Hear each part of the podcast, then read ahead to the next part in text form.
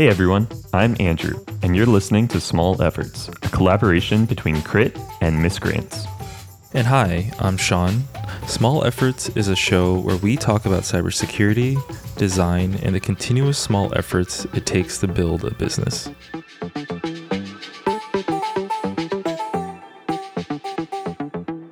How's life? Life is pretty good. We are working through a couple of design audits right now with new clients.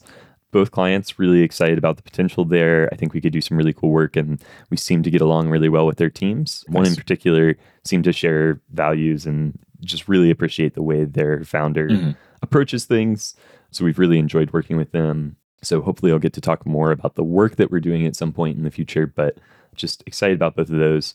And it's been a good chance for us to iterate on our design audit processes. Mhm. And, you know, this is sort of coinciding with one of our big goals for this quarter. So we've had a playbook for a long time. It got really out of date. We wanted to kind of overhaul it. So, just for everyone, everyone to know, like when you say playbook, what exactly is a playbook to you and Crit? Yeah, I'm really thinking of just like a company wiki.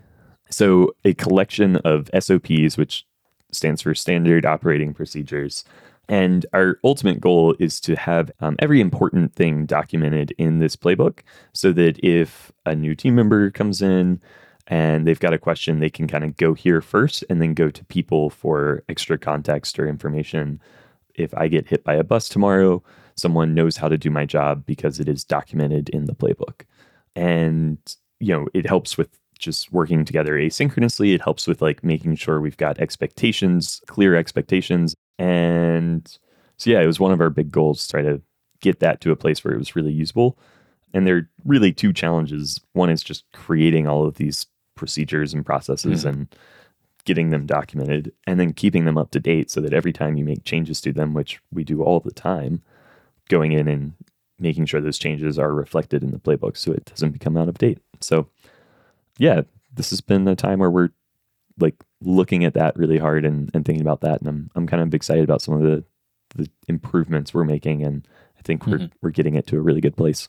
So, I'm asking these questions because I'm also currently working on the playbook for the first time. So, our beta version or alpha version, Mhm. how much of it is you and Austin dictating how it works versus like taking input from how it like from other people? So, I guess like there are ways where we currently do things and then I've been capturing them into a doc for our SOPs, but then I there's also ways that I would like us to do things and I'm trying to balance between the two.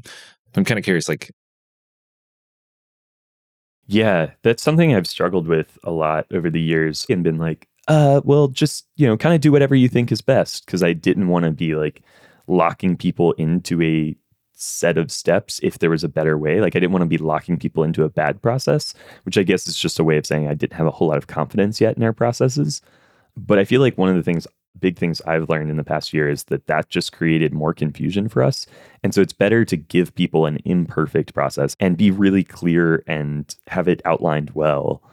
And then make sure they always know they can provide feedback, but handle that feedback in a more intentional way. So Mhm. it's not just like, go figure this out on your own. And if you can make it better, just make it better willy nilly. It's like, no, this is the way we do things. If you would like to change a step, let's bring it up. Let's talk about it. Let's agree to that change. And then we'll execute that change. Document how you're going to do things today, this time. And then, you know, be intentional about those changes. So when you want to make it better. The other side of that is like how much of it is the team versus how much of it is, you know, me and Austin. And I think again, this is an area where I used to try to make everything super, super collaborative. And then I realized that one, not all of the team has interest in defining processes. Not all of the team has experience in defining processes. Not all of the team has time to define and document processes. Austin and I have time set aside to work on internal crit projects. And so I think I have swung a little bit more towards the side of this should be mostly me and Austin writing things down initially, but then we need to be very welcoming and open to feedback. Now, that's not like a blanket truth. So most of our project management processes are now being dictated by Bina, and then Austin and I will be the ones providing feedback. As we've been building out some of the design processes, we've leaned on Nathan, one of our designers. As we've been building out development processes, that's one of the areas where we still need to, I think, invest the most time into documentation. And really, there, like Austin and I shouldn't be doing most of the documentation because we're not the ones doing the work day to day. Again, if it's a time issue, we can step in and, and document something and then get feedback. But so I think it comes down a little bit to like who really has the knowledge and the ownership of this area of the business, and then who has the time and the experience building processes to outline this all for us. Nice. Okay, that gives me some interesting ideas. Cynthia is our new project manager, so Mhm. this now brings an extra point of conversation between her and I about processes and everything. So that's cool. Yeah. And I think it's also good for someone new to the team to spend a little bit of time kind of executing on the existing processes before Mhm. making major changes. You know, if they want to go ahead and start making small tweaks, that's awesome. But I think it's good to spend a little bit of time getting familiar with like why things are done the way that they're done now and how they're being done now, because that gives you a little bit stronger base to stand on when you're trying to make changes. So it took a while before Bina, I think, was comfortable making changes. And Mm. she's continually getting more comfortable and, and helping more and more with the playbook stuff. Nice. How quickly are new processes adopted within your org? Because that is a challenge that I've personally as well had to, you know, break out of. And then I don't know how to incentivize it without it being negative. It's easier when it's me changing something that I'm doing day to day. Like we've been doing these design audits. And so, and I'm heavily involved in the actual execution of the design audits. And so it's a little bit easier for me to change something about the way I want to do them and then just do that change and see how it feels and then, you know, iterate. But I think that comes down more to like communication. It's like it's easier because I don't have to communicate it to someone else. It's it's just in my head. You know, with one of the design audits right now, one of our engineers, Michael, who hasn't been hasn't done a design audit before, has been heavily involved in doing a lot of the the day-to-day work for the audit. And I've made some changes as we've gone, got them written into the playbook in a way that seemed clear, sent it to him, asked if it made sense, and then sort of reviewed the execution with him. And so I guess in that case, I'm not doing the work, but I am still like kind of overseeing the work and directly like providing feedback of like, yes, this is exactly what I meant.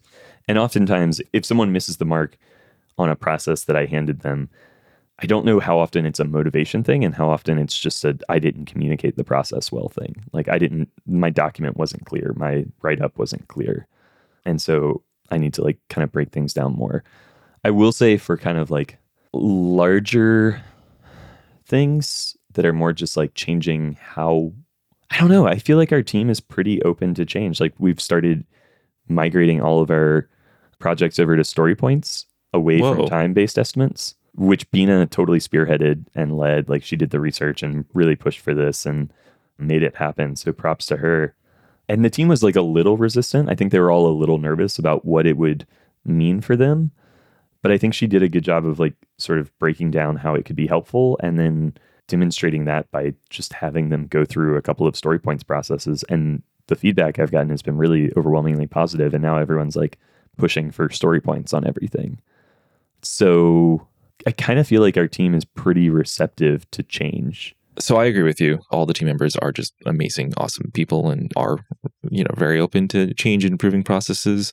I've seen some parts where we as we internally as a team have failed in following some processes, mostly for lack of clarity on like how to do certain things. So for example, ever since we switched processes on and, and also switched to ClickUp from Monday as well as from other from Notion and all that stuff, we've run into the issue of like figuring out what approval process looks like or what a client handoff process looks like. And I find that a lot of the, some of the, or some of the designers will be unsure of when they're allowed to click like in progress to ready for client. Mm-hmm. A lot of it they'll expect someone else to do, and so it ends up becoming this extra need for a meeting, and and this is where the process fails, right? Mhm. So And I will say for Mhm. sure that like on our team, I know Bina has to spend a decent chunk of time like messaging people on Slack and being like, "Hey, Mhm. what's the status on this?" And oftentimes people will be like, "Oh yeah, I forgot to move that card." And so Mhm. there's a good bit of that internal communication that still has to happen to make sure that For we're sure. kind of moving things through like our project management flows and mhm, getting things updated and all of that. Some of that is sure. just like being human and like kind of forgetting to do stuff and for sure. or getting busy and getting distracted or Mhm. you know, a bunch of different reasons. Yeah, absolutely. But I do think that one of the most glaring reasons for me as a manager is the fact that I'm not being clear enough in the processes and in the SOPs that are right. So, question for you is how granular do you get with the SOPs? Because, like, it's hard. it's hard to figure that out, right? So, real quick before we get to that, mm-hmm. I think one of the other things here that we still don't do as a great job of is like so many times when I do feel like someone isn't doing something quite the way I want them to, there's like, did I document the process clearly enough? But also, did I document like their role and the expectations clearly enough? Yep. Because sometimes it's just confusion on like, oh, I didn't realize I was supposed to do that. There are times where people don't live up to what you need them to do. But if you haven't made it really clear what you need them to do, it's so much harder to have that conversation because everyone's human. They can only do what they're aware of. And so that's been an area where we have fallen down in the past is like something's not happening. It, it feels like it's not getting done the way that we want it done. And it's like sometimes there might be an element of like wanting someone to do a little bit better, but so often it comes down to the process wasn't documented clearly enough or the expectations, the context weren't explained clearly enough.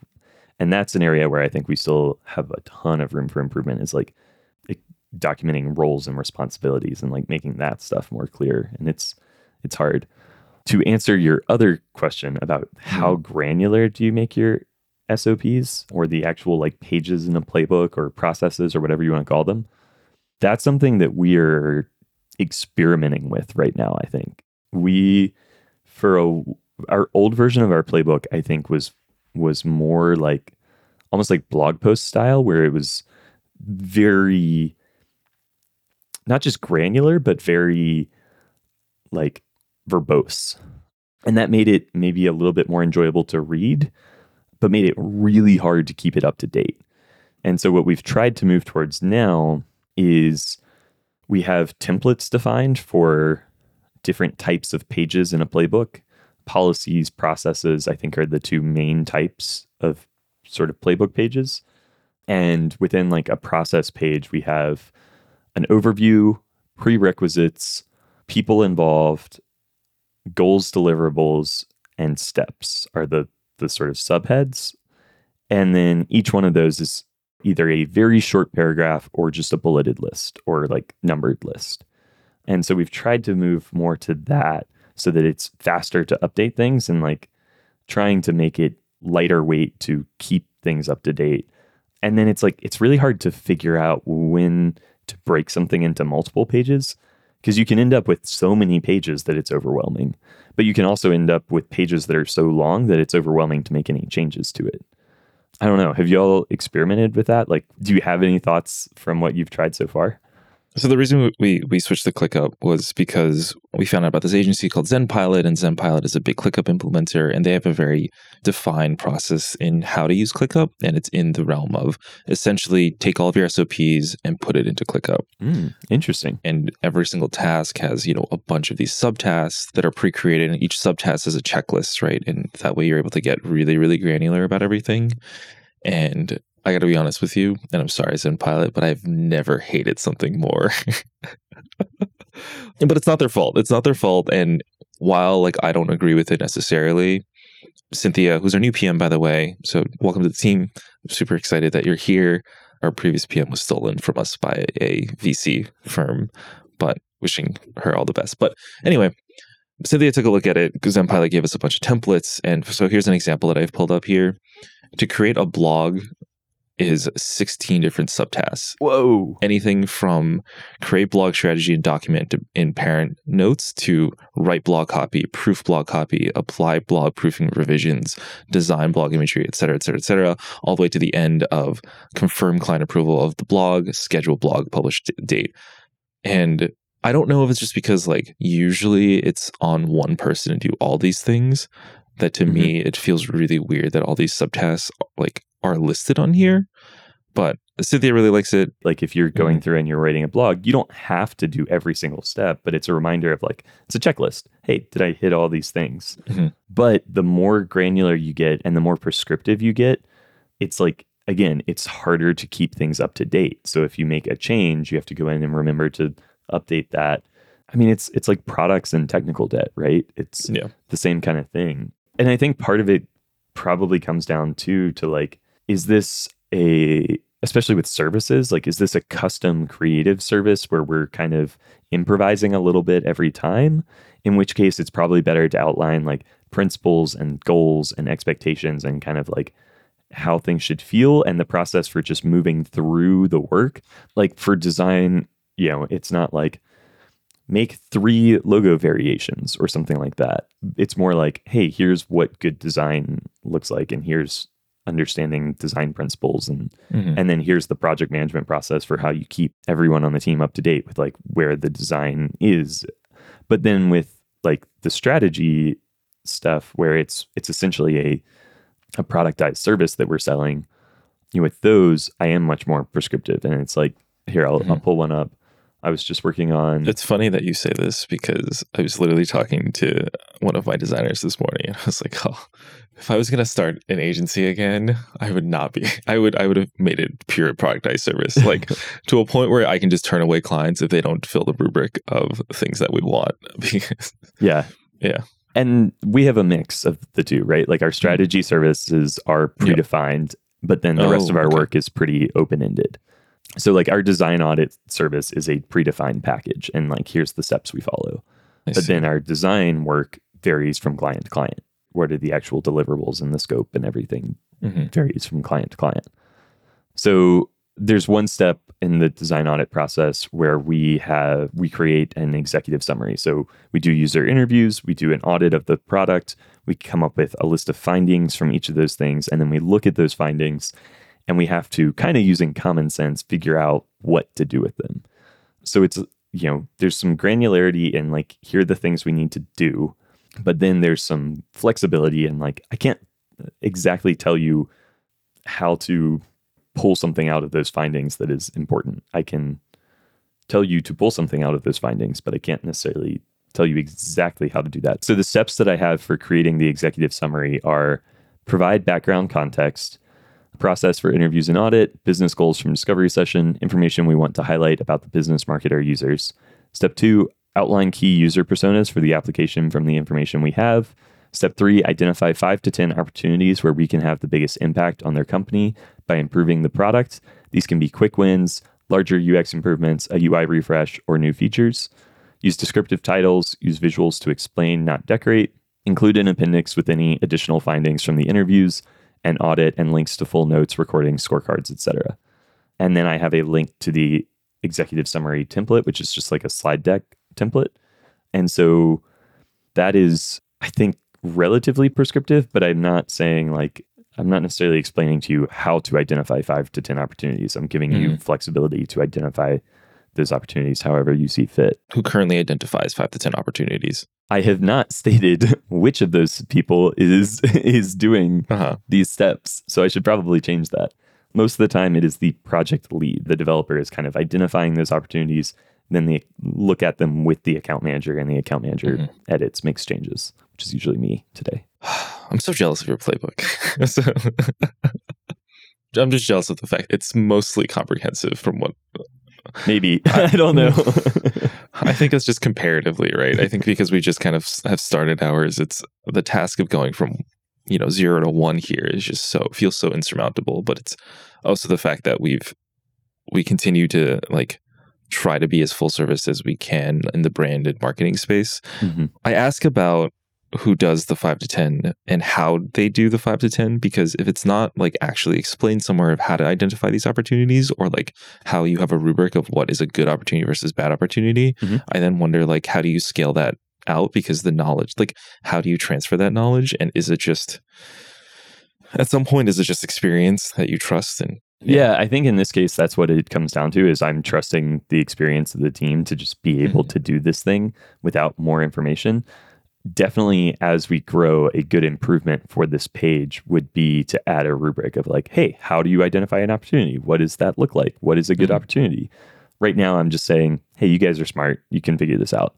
If they're not doing a good job of it, then you know, it's hard for me to get upset because I haven't defined how to do it. Yeah. It's all kind of a balancing act because you don't want to be so prescriptive that you stifle creativity and like you can't you do want to hire good smart people who can kind of improvise and figure things out on their own to a degree, but you also don't want to give them no structure, no process, no no guidelines because then it's it starts to feel very chaotic. Yeah. And we certainly still sometimes feel fairly chaotic and you know this is our attempt at improving that. Yeah. The other thing is like is just you know, we've really tried to start looking at our playbook the way we look at building products, which is like it's better to get started and get something out mm-hmm. into the wild, which with products means paying customers, with this means in the hands of our team, than it mm-hmm. to stay still and do nothing. It's better to start small and then iterate and constantly be adding to it and adapting than to worry about it being perfect right off the bat. You know, trying to think of it like like a product and think of it like an agile development cycle where hey, we need to devote a certain amount of time to new features. We need to devote a certain amount of time to improving existing features. Mm-hmm. There's a certain amount of just maintenance cost of like keeping this thing up to date. It really is kind of like building a product. And just like a product, I would rather have an imperfect version than have nothing. Yeah, no, I agree with you. I think that the process that we've created and, and have kind of stuck to in house that's been passed down verbally slash experientially is a better process than what I think I can capture on paper. And for the sake of the fact that like I'm just trying to get it out, right? I'm trying to make that V1 so I can iterate.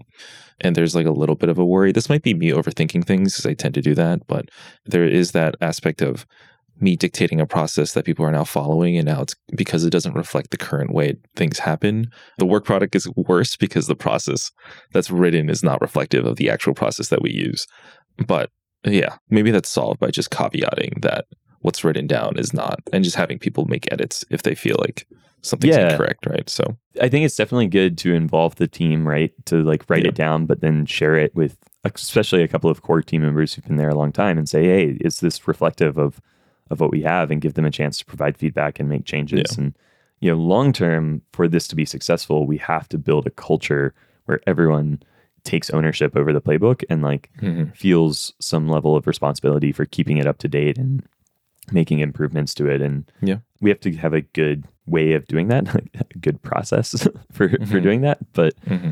yeah, I think long term, it's got to be a team effort. Even if right now it's largely like Austin and I and Bina kind of dictating yeah. things and then asking for feedback. I also wonder if there's an opportunity to say, hey, here's the standards, here's what quality looks like, here's what mm. miscreants level of work looks like. And then you've got that. Maybe that's an approach if you're nervous about there's too many specific steps to capture. Maybe it's more important to capture like standards or a way of thinking about the work. No, I love that. That's sick. I think that does ease a lot of my concerns. Here's an interesting question about quality of work, actually. Something that we need to figure out a process or standard or something is what happens when a client makes a decision or would like to make a decision that goes against the miscreant's quality of work because like we want to do really good stuff but sometimes a client will be very stubborn about something that may be inaccessible if they want it their way or just simply just doesn't look good from like a taste perspective. I'm sure you or any person who's ever done anything services related has seen this. And what I really don't want is to build a culture of like order taking within miscreants because that just feels sad and isn't why I built an agency. Like it's mm-hmm. not sorry, mm-hmm. rather it's not it's not why miscreants wants to consult or like is, is a consultancy, right? Like, yes, we can be a factory, but that's not what we're building here. Yeah. Oh, this is so hard.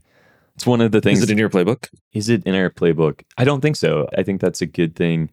So one of the things we just added to our playbook, I was working with Bina this morning on adding to our playbook, is setting some guidelines for a healthy client agency relationship that we will hopefully from now on go over in our kickoff meetings with clients. And our intention with that is to set the expectation early of, hey, we need to be willing to embrace healthy conflict. That means we need to be able to push back on you and feel comfortable doing that, and vice versa. You need to be able to push back on us and feel comfortable doing that to make creative sort of experiments, to experiment creatively. So everything we give you might not work right off the bat. That's okay. And yeah, there are times where a client will make a decision that we disagree with or that we don't like. And you know, there's a little bit of choosing your battles that has to happen here. And this is like kind of one of those soft skills that's so important in client work. It's something that Mhm. I'm hoping our new account manager will be able to help with. But it's also something that I do think a lot about. How do we train the team to Mhm. think this way? Because the account manager isn't always going to be the one presenting the work. Like we still have subject matter experts as Mhm. in agency lingo or you know designers and developers presenting work and talking to clients very directly. So then it's like we need those people to be able to present Yep. their work and defend their work and but defend it without the client automatically feel like we're just being argumentative and we're not listening to them and we don't care about their viewpoint.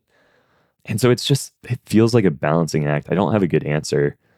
I think you know one thing is you know just working on the soft skills with people in addition to their design skills or development skills like presentation skills. Again, setting sort of standards for client communication and how we work with clients maybe is an is an answer.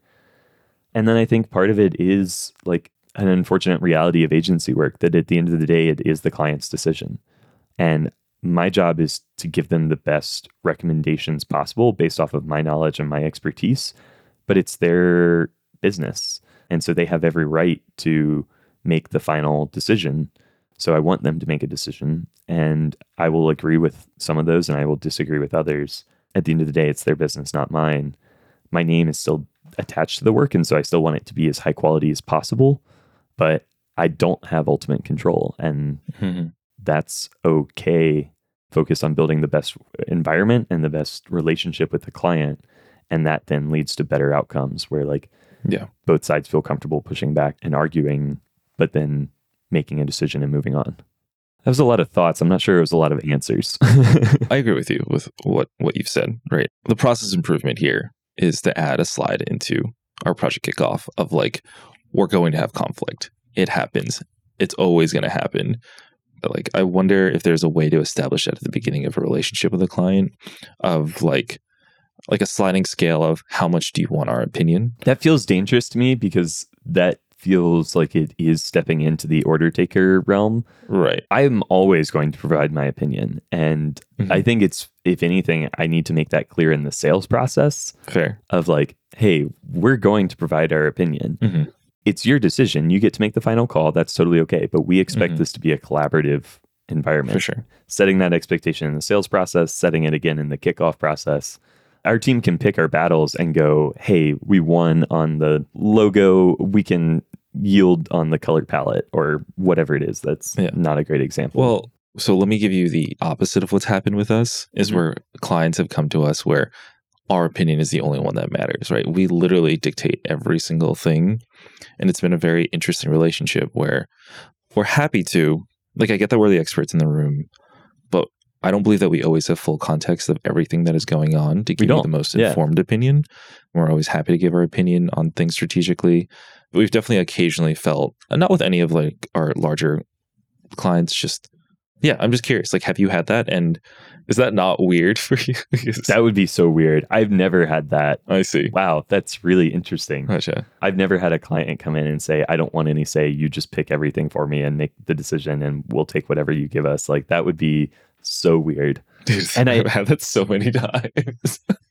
I think I kind of agree. Like, I, I Mhm. don't know that I would want that.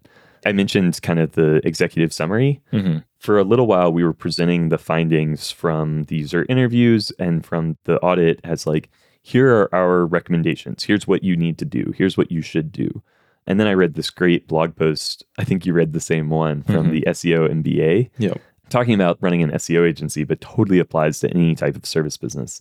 And he said it's like we need to stop using the word should and start presenting opportunities. And that resonated so deeply with me of like you have the expertise, the client has the context. Either side making all the decisions without the other would be a mistake. Like Mhm. we need more context and you need more expertise. That's why we agreed to work together. Mhm. And so like I want to make decisions that you are involved in. I want to get your feedback and I'm I'm willing open and willing to change my mind on things if you have a good reason for doing it in a different way than I initially came up with. But on the flip side, I want you to listen to us Mm-hmm. and value and respect us and go, oh, yeah, that's a good way of doing things I hadn't thought of. Yeah, let's give that a try. Yeah. It's all about balance, man. I think it comes down to like client evaluation and, you know, in that early sales process, setting Mhm. expectations early on. And the best client relationships are going to be the ones where we are collaborative and we're working together and they listen to our feedback and guidance. We acknowledge their expertise in their business and their context and learn from them and they learn from us. And together we create something better than either of us could have created. Mhm. I also remember reading something a long time ago from like someone writing about agencies who said like the best possible scenario is that your client says at the end of it, look at what we created. Mhm. Not like look at what miscreants created for me or look at what I Mhm. created, but like look at what we created together. I think there's probably some danger there that some people would feel of like, well, wait, we need ownership for our work. And yeah, we do, but I do want it to be a, a team effort, a collaborative effort. Mhm. This is also interesting because in WeTransfer's ideas report, that white paper Microset I was showing you, one of the biggest findings on there, and I guess it's not so much a big finding or insight as much as it's obvious enough. Although, mm, okay, ten, so I guess some of the best insights are obvious ones. Anyway, it was just the scale of like what actually makes a good agency client relationship or a freelancer client relationship versus what we think. There's a difference between what attracts clients into the door and what actually retains clients.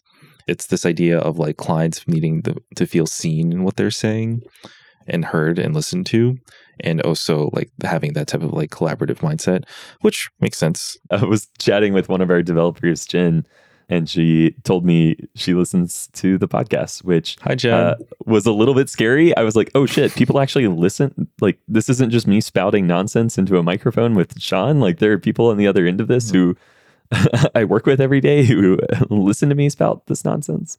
But yeah, shout out to Jen. Jen joined us at the beginning of this year, kind of mid December, I think, and like has just been awesome. She read our entire playbook before she started. Hmm. So she came in already knowing all of our processes and like how we did things, which was super cool. And yeah, she's one of developers on like one of our only non-security clients right now. And Mhm. we're like ahead of schedule by a month. Nice. And yeah, she and and Michael, our other engineer, um, at the moment have been working together to create like some boilerplates to speed up our development process. And nice. yeah, she's doing great. So we're really, really happy to have her. That's sick. You have told me about Jen before. I don't know if it's on recorded or or not. You did we mention can shout her out again. I'm fine with it. Yeah. yeah, absolutely. A hundred percent. Yeah, thanks for listening. Yeah, you did mention I remember distinctly you mentioned that there was a new developer you hired that just like read through all the playbooks immediately and you were like, You didn't even get your laptop yet. What are you doing? or something like that. I forget. But yeah, yeah, that's awesome. I think it was helpful. Jen, you can let let us know, but I, I think it was actually helpful. And I, I think that was maybe even the old version of the playbook. I don't Uh-huh. remember how much we'd updated it, but Uh-huh. She's like, Well, if you actually want to hear my thoughts. how was ShmooCon before we sign off? it was good. It was good to see some friends. Oh, remember that team I told you about? My Hack Fortress yeah, team? yeah, yeah. Winners. Miscreants doesn't sponsor losers. nice. Congratulations. we also now might sponsor another interesting activity that has to do with four wheels and goes really fast around a circuit. I just found out that a friend of mine is like some like really good race car driver. I don't know how it works. I've only re- very recently got into Formula One. And I was about to say, are you are you sponsoring a Formula One car? no, no, we are not sponsoring Lewis Hamilton. That being said, Lewis Hamilton, if you're listening to this, let us know. Happy to talk. Happy to see what's up. You know, we'll get on Take, take like radar. take like one pixel like the bottom right hand corner. Can we just be on your shoe? Your right, your, your your gas pedal shoe. but no, we'll, we'll see how that goes. But it was still exciting to to see our team win. I keep saying our team. It's not our team. It's their team. I love DL Cool J is is the team name. It's just a bunch of friends that I that I've had for a while. I did find out at ShmooCon when I met some of them that weren't from the same college that like there's like professional TF2 players cool. and some of them were professional TF2 players. So, anyway, Mr. doesn't pick losers, only winners. Would you ever sponsor like a team who's competing in like the DEF CON CTF or something like that? Like deck them out in some like esports style swag too? Um, Mary, I'm gonna need you to r- remove this part before Andrew. Andrew literally just. Yes, it's currently actually it's literally in the works as we speak. Nice. But if you are another CTF team that isn't the one that we're currently looking to work with, let us know. I don't know who listens to our podcast, to be honest. Jen does. Jen does. Jen, Greg, those are two confirmed listeners out of. My friend Carl. there we go. But no, ShmooCon, ShmooCon was cool. It was good to like. It was cool to kind of be back and and to do ShmooCon again. But I will say it felt a lot smaller. Mhm. I don't know if it was a COVID based decision to only have one talking track. They might have had it last time. I might just forget, but it was just weird because ShmooCon always in the past had three talking tracks. Otherwise, just like the, the density of people was not as high, which again also might be a good thing for the fact that COVID is still very much a thing. And granted, everyone's wearing masks, but it's still. LobbyCon also felt a little bit smaller than it usually was, but it was good. It was also good to just kind of take two days off of work, even though I returned to. Wait, wait, wait, wait, wait, wait, wait, wait, wait, wait, wait, wait, wait. Uh-huh. You're two days off of work. We're going to a conference. You realize you're working at that conference, right? Like you're No, still. I'm not. No, I'm not. Did I pick up potentially two new clients? Absolutely, but the- Sean, that is It's the not definition working. of work. oh my god. when you are the salesperson for your company, being at that conference and you know is a hundred percent work. That is not a vacation. You told me you took a vacation. Absolutely not. No, this doesn't count. I'm not letting you get away with this. You have to take two days off next okay, quarter. okay, okay. Technically, I actually skipped ShmooCon on the Friday. So, I don't. I don't care. You probably So- you probably met with somebody. all right, you're not wrong. all right, I have no words. All right, next quarter you're taking two days off and you're not going to do any work things. you can't make me. Our minimum vacation policy is only for our designers, and Think about the signals you're giving to your team. Do you want to signal to your team that they need to work around the clock all the time and not take care of themselves? Or do you want to signal to your team that it's good to take care of yourself and we're in this for the long haul and fighting burnout is worthwhile? it's a great way to start the episode. Hatch, if you want to take that. I would like to signal to my team that Miscreants cares very much about their well being and does whatever we can to make sure that they are healthy and both physically and emotionally and mentally and spiritually. Do you think you are better able to take care of your team's emotional health and like be there for them and be fully present when you are super burnt out and tired or when you are well rested and kind of at your max? That's what drugs are for, Andrew. That's sorry. That's a joke. That's not true. I think that okay, you know what? Listen, after RSA, which is this quarter, it's the end of this quarter. I plan on going to Seattle with some friends and not actually for a conference. So you will have your two days. I will pay you back on your two days then. and, and that's, right, and that's my it. small effort I'll of the quarter. cool, man. I'll take it.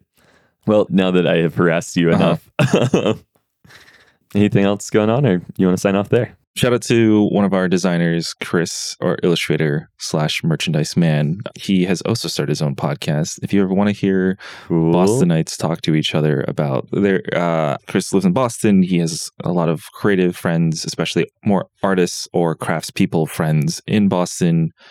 And he's kind of created this show called Maker's Pace, very much about kind of just the path of creatives that aren't sellouts like he is and doesn't work for an agency or artists that, that are very very purely artists and are doing these things and kind of growing at their own pace maker's pace. I thought it was a cool name. But it's uh he has two episodes out. It's genuinely very good. I think i was burnt out and i ended up listening to it. And it's like oh this is the only i was burnt out of like of consuming just educational material and this was like a very good reprieve. Yeah. Nice. I'll check it out. awesome. Cool. Cool. Have a good week i'll see you later You too, man. Talk to you later. Bye. Bye. You just listened to Small Efforts, a podcast collaboration between Crit and Miscreants, hosted by Sean Sun and Andrew Askins. Sean is a hacker turned designer and the founder of Miscreants, a creative agency building memorable brand and product experiences for cybersecurity ventures. Andrew is an engineer turned CEO and the founder of Crit, a product design agency that helps cybersecurity founders create better products. If you enjoyed this podcast, rate us on Apple Podcasts and share it with your friends. You can check us out at smalleffortspod.com. Thanks for listening. See you next episode.